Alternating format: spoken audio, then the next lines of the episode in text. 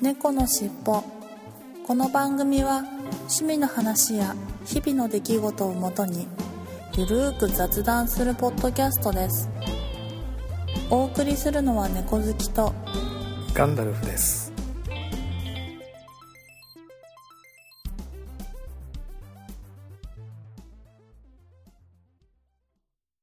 猫のしっぽ。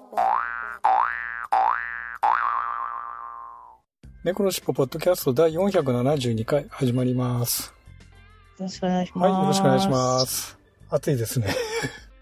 暑いですね、本当当絶好調ですね、もう本当に。暑さ絶好調で。マイカースタジオ、ちょっと用があって今外出てるんですけども、え、はい。クーラー止めた瞬間に室内爆上がりですね。室内温度が。そうですね。昨日ちょうどテレビでやってたけど、うんうん5分間止めただけでもう車の中が、わ40度になるとか言ってましでたよ。すよね。10分止めたら50度になるって言ってました。なので、はい。えー短めに 行きましょう。サクッと。はい。行きましょう。はい。ということで本編に行ってみたいと思います。はい。猫のしっぽ。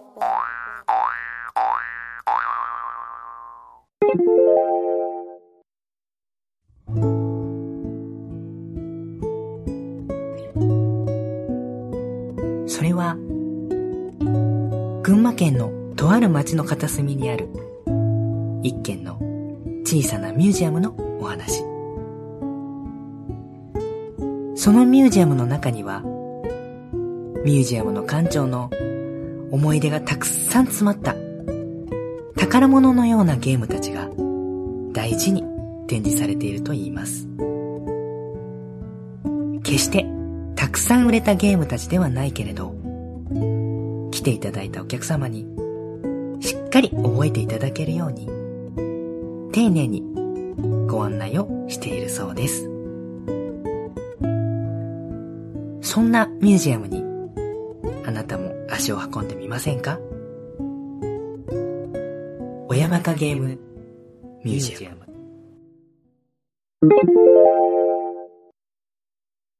はい、それでは今週の本編に行ってみたいと思います。はい。今週の本編は、夏の食べ物の話とはい。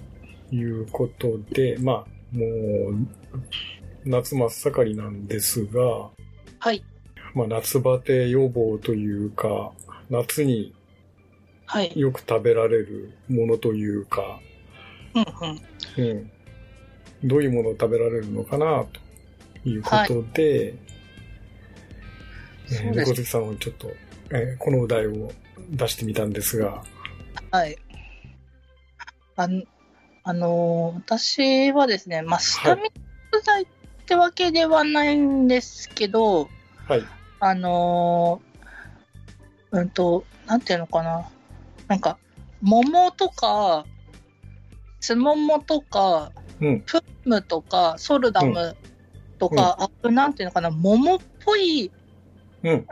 と食感うん。だったり、香りだったり、ううんーんする食べ物がすごい好きで、はいはいはいはい。で、本当は桃がすごい食べたいんですけど、桃ははいその、桃の周りに毛があるじゃないですか。はい。あの毛で、はいあの、ジンマシン起きたりするんですよね。痒くなっえだから、あー、そうの、なんですか？桃はもし本当にどうしても食べたかったら、買った時にすぐもう袋とかに入れて、はい。で、入れたらその袋ごともう水入れて、はい。うのかな、その、桃の表面を濡らして、はい。毛が、その、周りに、あの、なんていうのかな、散布されないようにというか、で、剥い,、剥いて食べたりとかするんですけど、まあでもそこまでするのは正直めんどくさいから、結局はい桃はあんまり食べなくて、はい。プラムをよく食べるんですよ。はいはいはい。プラムね。はい。似たような感じ。じゃあ感じそうそう、仲間でです。すよね。まあ仲間っちゃ仲間ですよね。うん。なので、あのープランもよく買うんですけど、なんか去年は、なんでだろうな、なんか、あんま高かっったのかな？なんか去年全然食べなくてですね、で時期もすごい短いもので、はい。あの、結構すぐスーパーからなくなってしまうんですよね。うん。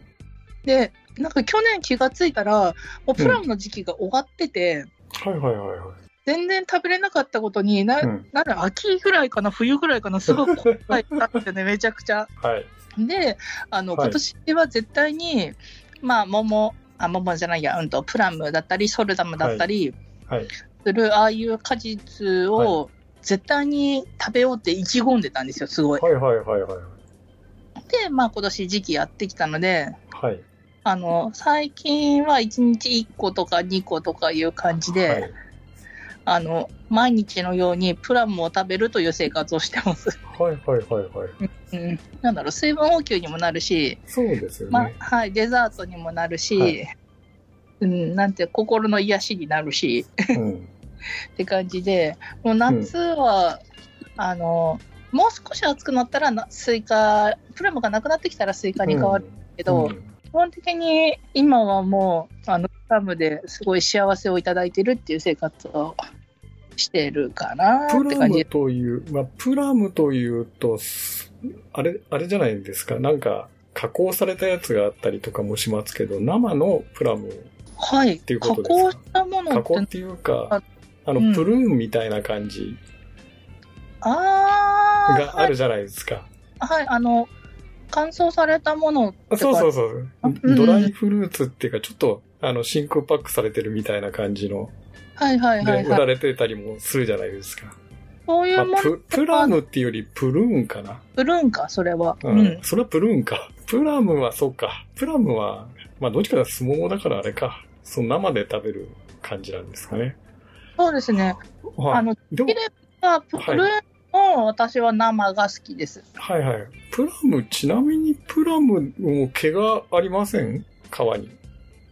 ないですね。桃、桃ほどはないのか。あんずとか言ったらあるけど、えー、プラムではないんですね。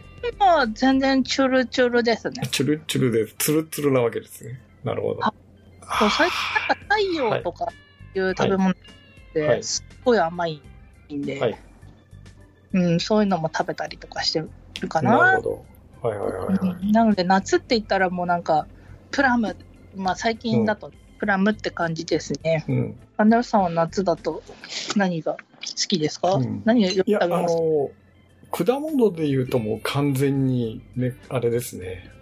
あの、この時期だと桃とか、まさに。もうもういいですね。うん。あの、私全然被れないので、かい、なんかでもまあ、か、かゆくなるっちゃかゆくなる時がありますけど、被れるっていうか、まあ本当に、そんなに激しくかゆくなるってことはない、ないので、ああ、うんうんうん、やっぱりその水分が多い果物が好きですよね。桃とか、うん。まあ、すもうちょっとしたらスイカ、スイカとか、うんうんうん。うん。で、プラム、スモモとかプラムとかももちろん好きだ、なんですが、まあなかなかでもプラムって普通はちょっと買わないなって感じかな。ああ、そうですか。うん。あ、そっか、桃買っちゃうから桃を買っちゃうんで。うん。いいなぁうちも、うんなんか旦那に結婚当時は、はい。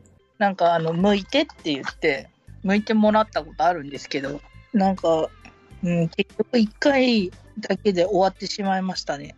なので、あんまり食べれないかな桃いいですよね、でも。そうですよね。次回後半に続きます。猫のしっぽはい、それでは今週の東京シークレットカフェのコーナーに行ってみたいと思います。東京シークレットカフェさんの Two of Us 組曲4曲中の最後の1曲ですね。4曲目の Finally Find Our Love という曲を今週はご紹介したいと思います。ビートルズのベイビー・ブラックをモチーフに作曲しました。旅の果てについに自由を手に入れた喜びを歌っています。組曲のフィナーレにふさわしい華やかな楽曲となりました。動画は歌詞のテキストが回転したりスクロールしたりカラーリングされたり映像技術を駆使したこれまでの我々のラインナップにない画期的な作品になりました。ということですね。曲目紹介。はい。それではお聴きいただきましょう。東京シークレットカフェで Finally Find Out Love。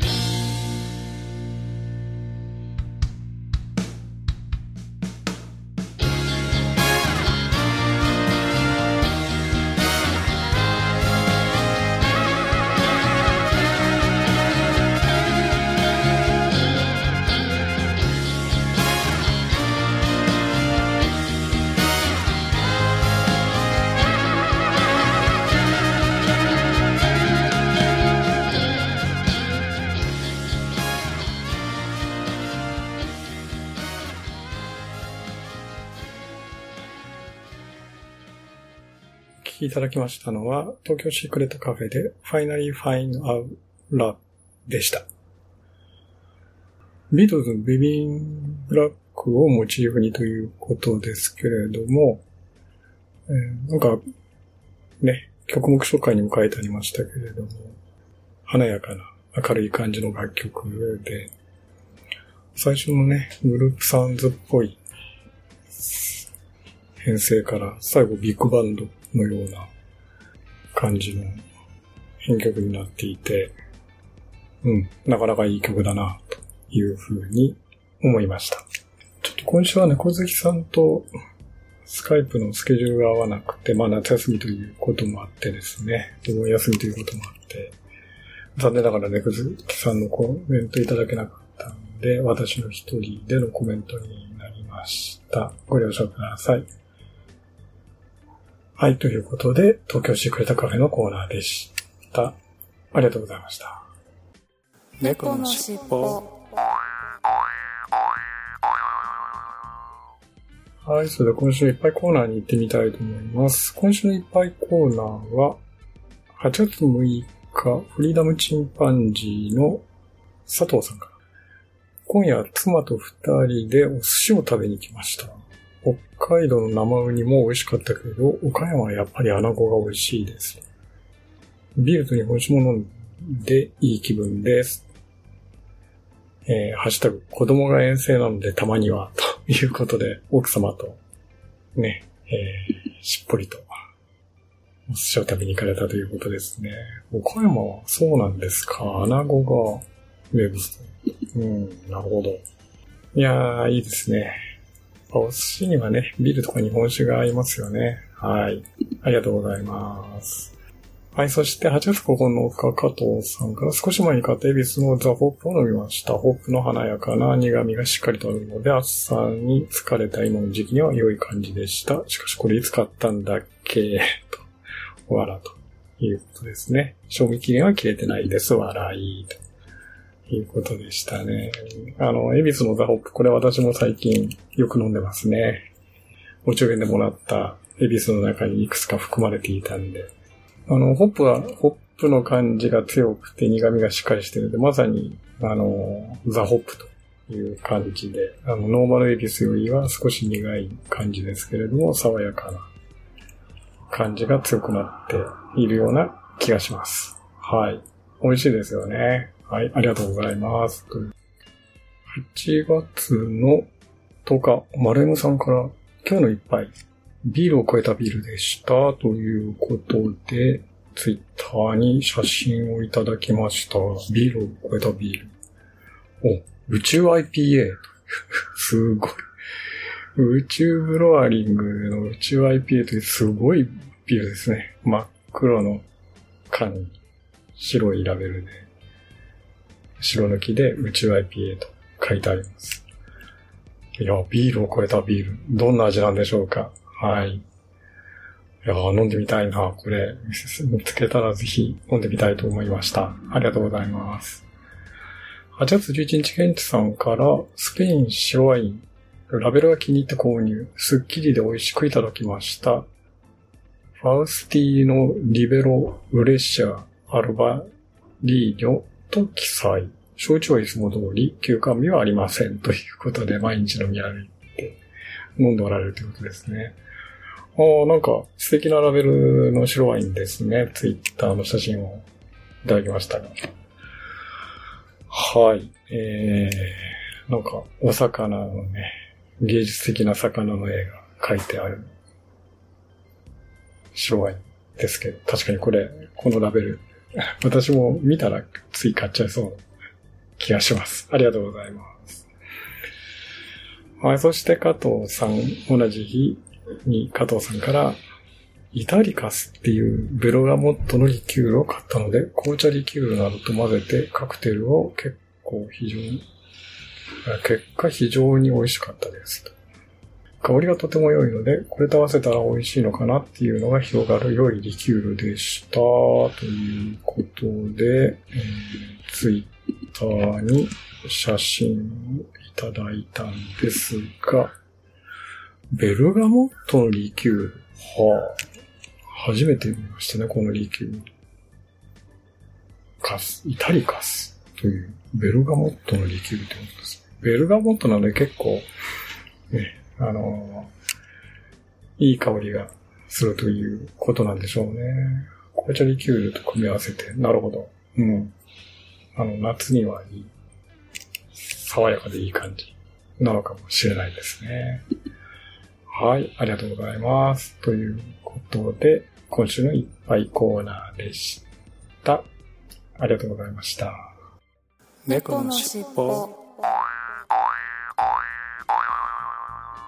はい、それではここでまた一曲聴きいただきたいと思います。えー、ジャスミンさん、The Moon Above in Shining Tonight ということで上限の月が輝く今夜という曲ですね。えー、ローテーションで今週はジャスミンさんの回になりました。それではお聴きください。ジャスミンさんで The Moon Above in Shining Tonight。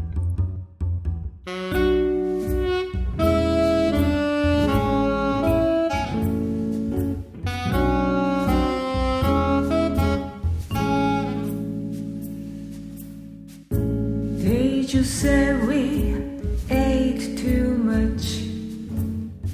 Yes, lots of dishes were served tonight.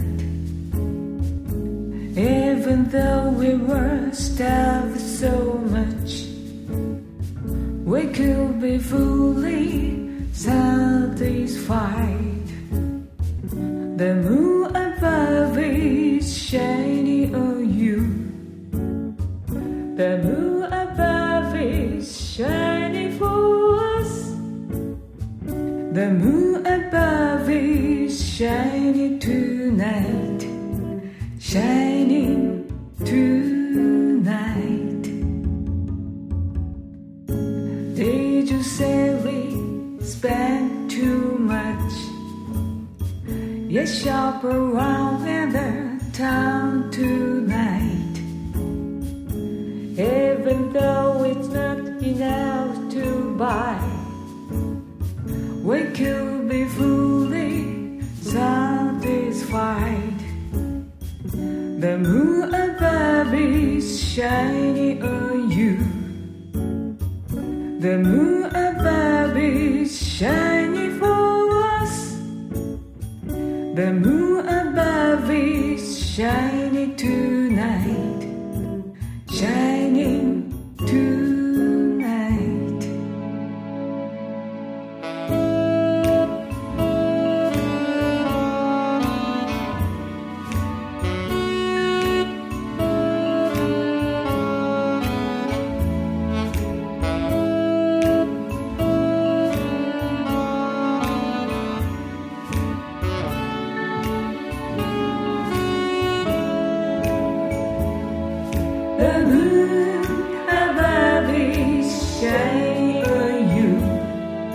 and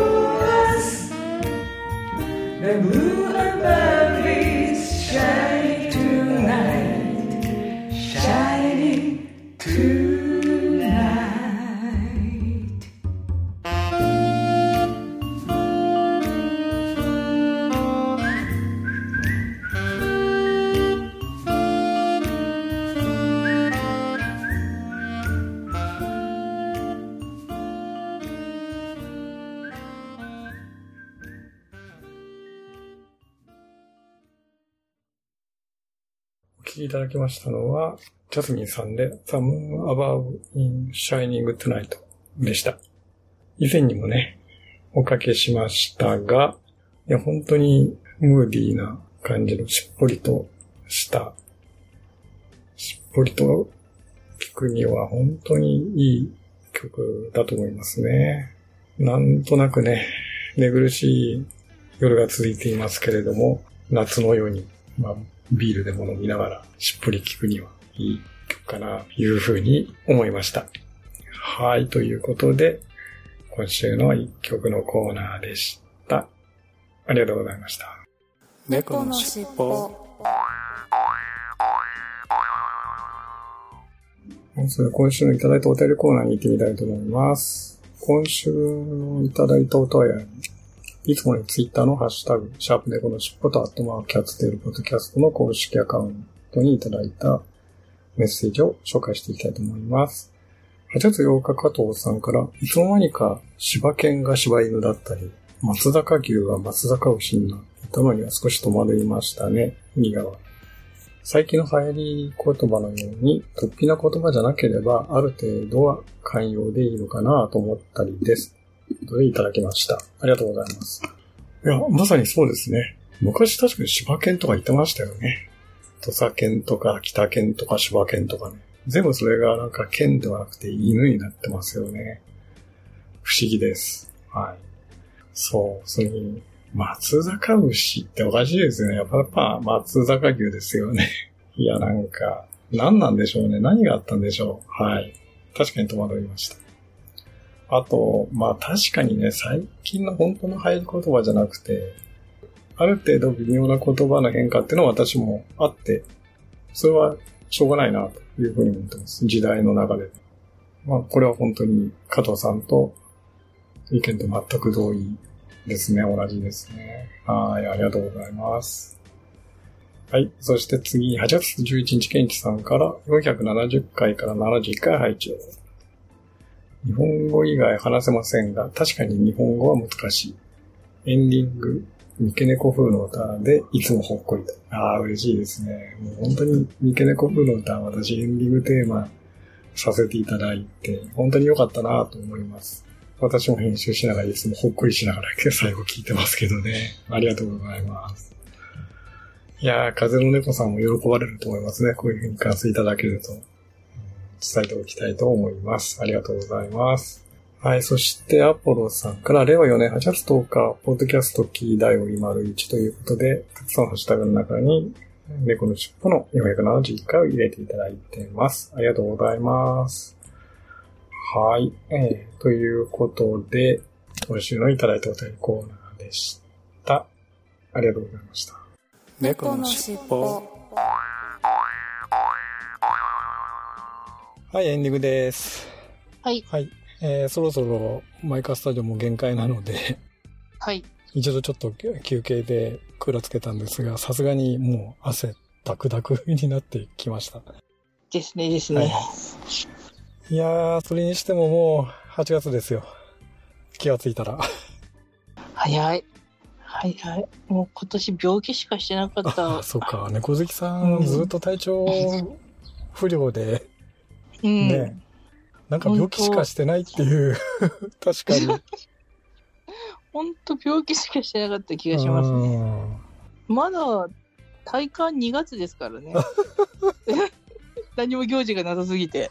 うんはい。ね、これから挽回して、そうですね。これから挽回します。密度の高い後半戦をはい。過ごすように頑張りましょう。はい。送ります。そうですね。はい。ということで、はいじゃあいつものお願いします。はい。じゃあ、じゃあ、いきますよ。はい。